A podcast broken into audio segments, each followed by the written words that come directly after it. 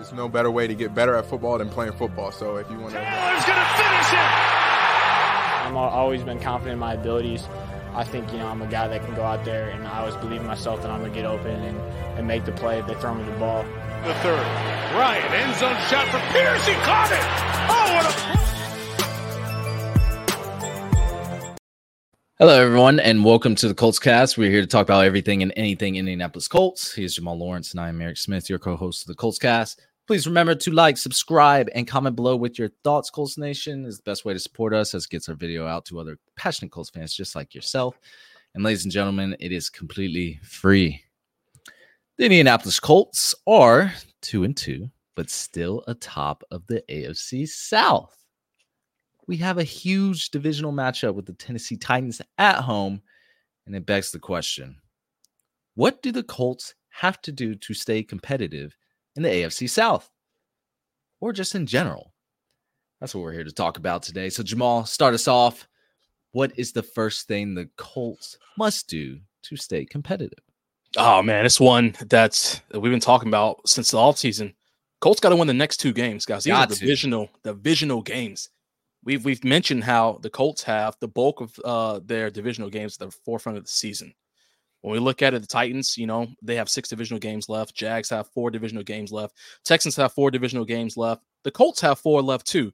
But after t- these next two weeks, we only have two left versus the teams that are going to have the rest of the season to figure it out. So time will tell. Time will tell for the Colts. So we don't have a choice but to come out here and win on Sunday and then win again the following Sunday and we have to just contain this on, guys. I mean, it, it's it literally starts on Sunday. It's a critical time. Eric, you have said this thousands and thousands of times again. Easiest way to get to the playoffs is what through the division. Through so the we division. gotta get those wins. This is a crucial time. No better time than the present to come out and win these next two weeks. Yeah, this is this is make it or break it. I think we're we're at that point, especially because we had that disappointing loss to the Rams. Look, the AFC South is already highly contested. Everyone in it is two and two. That's how hot it is. Look, the Texans, uh, they showing up. I mean, the Titans, they're they're still the Titans, but they're somehow getting wins. The Jaguars, they they've been up and down, but you know, they're two and two. Everyone is two and two. So, how do you get a leg up on your rivals in the division during the regular season? Just like you said, Jamal, you beat them. You beat them in the regular season. Everyone is one and one in divisional matchups except the Titans because, like you said, Jamal, they have not played a divisional matchup.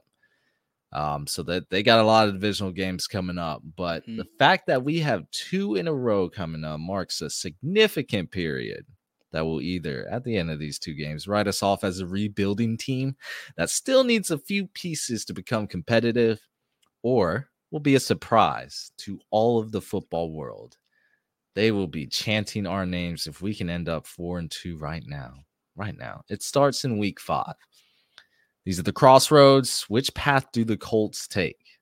We're gonna find out, man. I, am hoping it's the winning path because I do not want to be mediocre. Like I do not want to go this season eight and nine. I mean, I really don't want to be a really bad team and go four and twelve again, four 12 and one. But yo, Marvin Harrison Jr. That's all I'm gonna say. Talk to him. That would be a nice uh, feature to have. But we still got the ten wins in us. We can make it happen. We yeah, if we're two, if we're two and four, like you might see a Marvin Harrison Jr. Uh, podcast coming. will. but uh, oh, you know, I, am gonna keep it there. Uh, what's the next thing Colts have to do to stay? Oh, you know, this is one where, and this is it's a scary one, but our defense has to step it up for all four quarters, Eric. Uh, defense has to. I mean, we need to see this explosiveness. I feel like with our defense, we have a lot of individual players right now. We have the the Ziggies who are out there grinding out tackles and making big plays.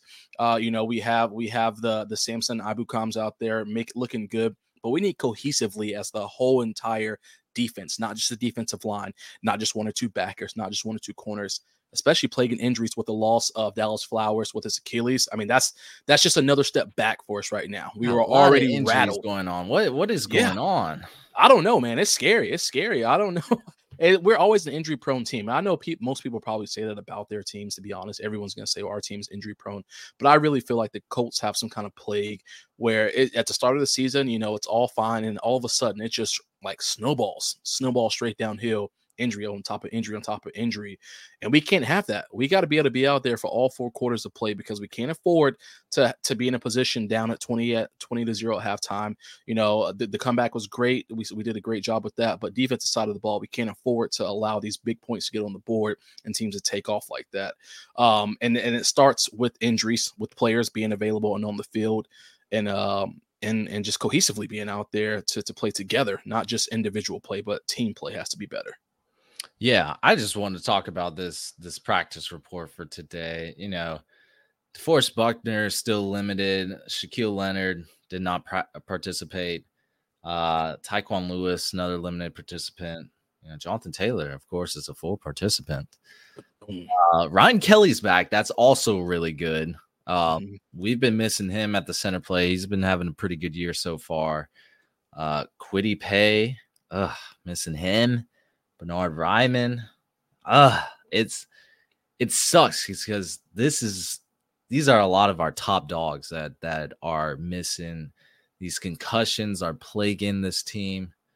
But anyway, Jamal, the defense has to step up for four quarters. They they especially this Rams game. I know I was out of commission for the pods, but they tightened up in the second half. The oh Rams yeah, game. They they boy they I don't know what happened in that locker room at halftime, but boy, they struggled in the first half. Yes. I mean, four straight scoring drives for LA, five if you count the missed field goal.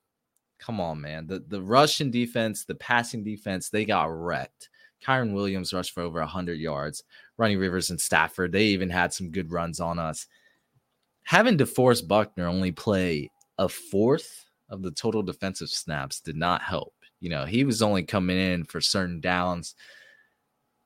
I mean, that kind of led to Matthew, Matthew Stafford also doing his thing in the pocket. You know, when the run game opens up and does well, you know, the passing game for that offense also opens up. I just I just feel like we couldn't rattle him in the pocket. You know, our mm-hmm. pass rush was ineffective. Matthew Stafford's a, a veteran pocket passer. I mean, he's won a Super Bowl. I mean, for crying out loud. So, you know, we came into this game averaging four sacks per game. We only got two off that week. I don't think we were generating the pressure like we normally do up front with our four pass rushers. You know, we had some injuries. It, it, wasn't all the way healthy. We we just need this defense to play to its potential in all four quarters, and really that starts with health. Yeah. But boy, we we need our depth players to step up. I know Dayo Odeyingbo was out there eating, mm-hmm. but that's I mean, outside of that, it, it was kind of tough, you know, for a lot of our depth players on both sides of the field. But since we're talking about defense, uh, we're losing we're losing members. It, it it sucks. So i i hope our defense can still tighten up and and adjust for those four quarters you know moving on into the future. But boy that that first half was rough rough looking man. Absolutely it was man. It really was. Uh well with that being said let's go ahead and jump into the to the third one man. Maybe we switched on to the other side of the ball. Why not? let's do All it. Right. what, what's this is going to be about anthony richardson. He's got to continue to make some progress. Eric, talk talk to us. I mean, he's got to. One one thing that has been key to Richardson's success is the offensive line.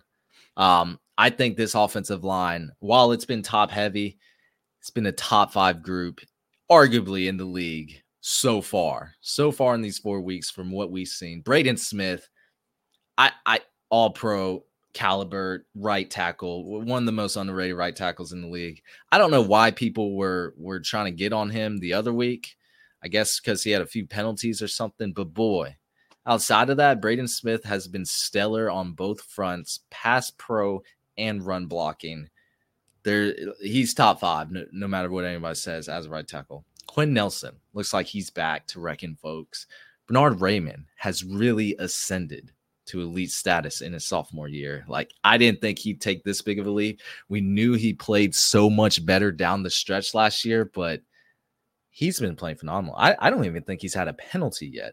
Um, th- this is how good this guy's been. Really missed him last week. Ryan Kelly, he's he's like I said earlier, he's been out there. When he's been out there, he's been eating. Everything seems revitalized with this line, and it's done wonders for Anthony Richardson because uh, Richardson's been that guy, and oh, yeah. his arm was on full display last game, and his ability to limit sacks is showing. I believe he only has he's only lost 12 yards and six sacks That's crazy. You've been sacked six times and we've only lost, we've gone negative 12 yards. I feel yeah. like most quarterbacks average like six or seven yards of loss. That's a crazy stat. And people need to realize that's one of Anthony Richardson's biggest abilities. Um, most people are going to dig into his 11 for 25 completions to attempts. You know, that is a 44% completion rate, but boy, did he have 200 yards out of those 11 completions. Um, talk about big time plays coming out of that. Sure, he had some erratic passes, but who wouldn't be behind Blake Freeland and Wesley French? They did not play well. Um, now, Blake Freeland, he did get that assignment against Aaron Donald a lot of times lined up against him. And it is hard for any lineman to to defend against or Without question. yeah, to protect against Aaron Donald. Uh, that was a tall task for the rookie. I can't fault him for that, but I can say I mean, he, Richardson was under, you know, some some pressure that he hasn't seen before. Um, had our offensive line been healthy, I think Richardson would have had more trust and focus. Could have maybe sat there in the pocket, made those passes when he needed to. But you know, we have to adapt to situations. He has to improvise. Like I said, we are far ahead of schedule on Richardson's timeline, so the sky is still the limit. Uh, he's flashed some upside. It's caught some eyes of non-Colts fans. Finally, now it's not just mm-hmm. us talking mm-hmm. about it. I mean, we mm-hmm. got the media finally talking about it. I even seen some people said they were wrong on Anthony Richardson. It's all coming to fruition, guys. I mean, Stafford even said, and I quote, "Holy shit." End quote. I want I, I want to see the completion rate go higher so the haters can try to find another argument. You know, yeah. we got our guy. It was magnificent what he did in the second half to lead the comeback to OT. Not to mention, we're getting Jonathan Taylor back who's going to open that passing game even more because they're going to be a little more afraid than Zach Moss. You know, shout out to Zach Moss. He's been great, amazing, no doubt. But JT, he has things to prove. Chip on his shoulder, ability to hit home run type of plays. So, Jamal, all of this is to say we got to get Richardson we got to continue that. I know we're ahead of schedule, but I want to be further ahead. I, I mean, I want him to hit elite status, you know, by the end of the year. I know that's that's a lot for me to ask, but we've seen a lot of good things of Anthony Richardson. We've seen the bad. We know we're going to have growing pains, but he's got to continue to progress in this offense. All right, guys, it's gonna be the Colts cast. Gonna wrap it up there. Hey, I, I don't have anything else to add to that, man. I mean, you you spelled that out better than than I than I could have imagined of doing it myself, man.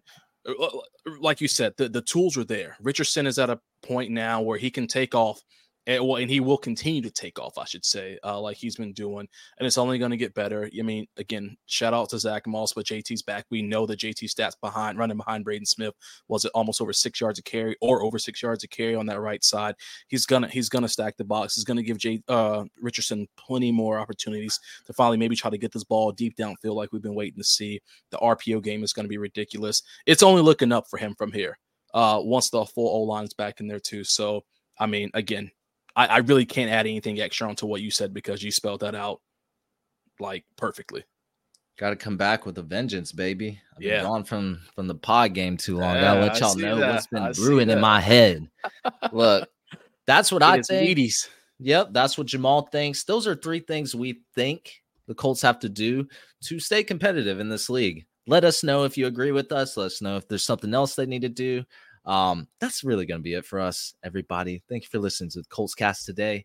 We are here. Uh, we are always live on Apple Podcasts, Spotify, YouTube, or any platform you use to listen to podcasts. We'll be back next time to give you some more Indianapolis Colts content. Y'all take care. Take care.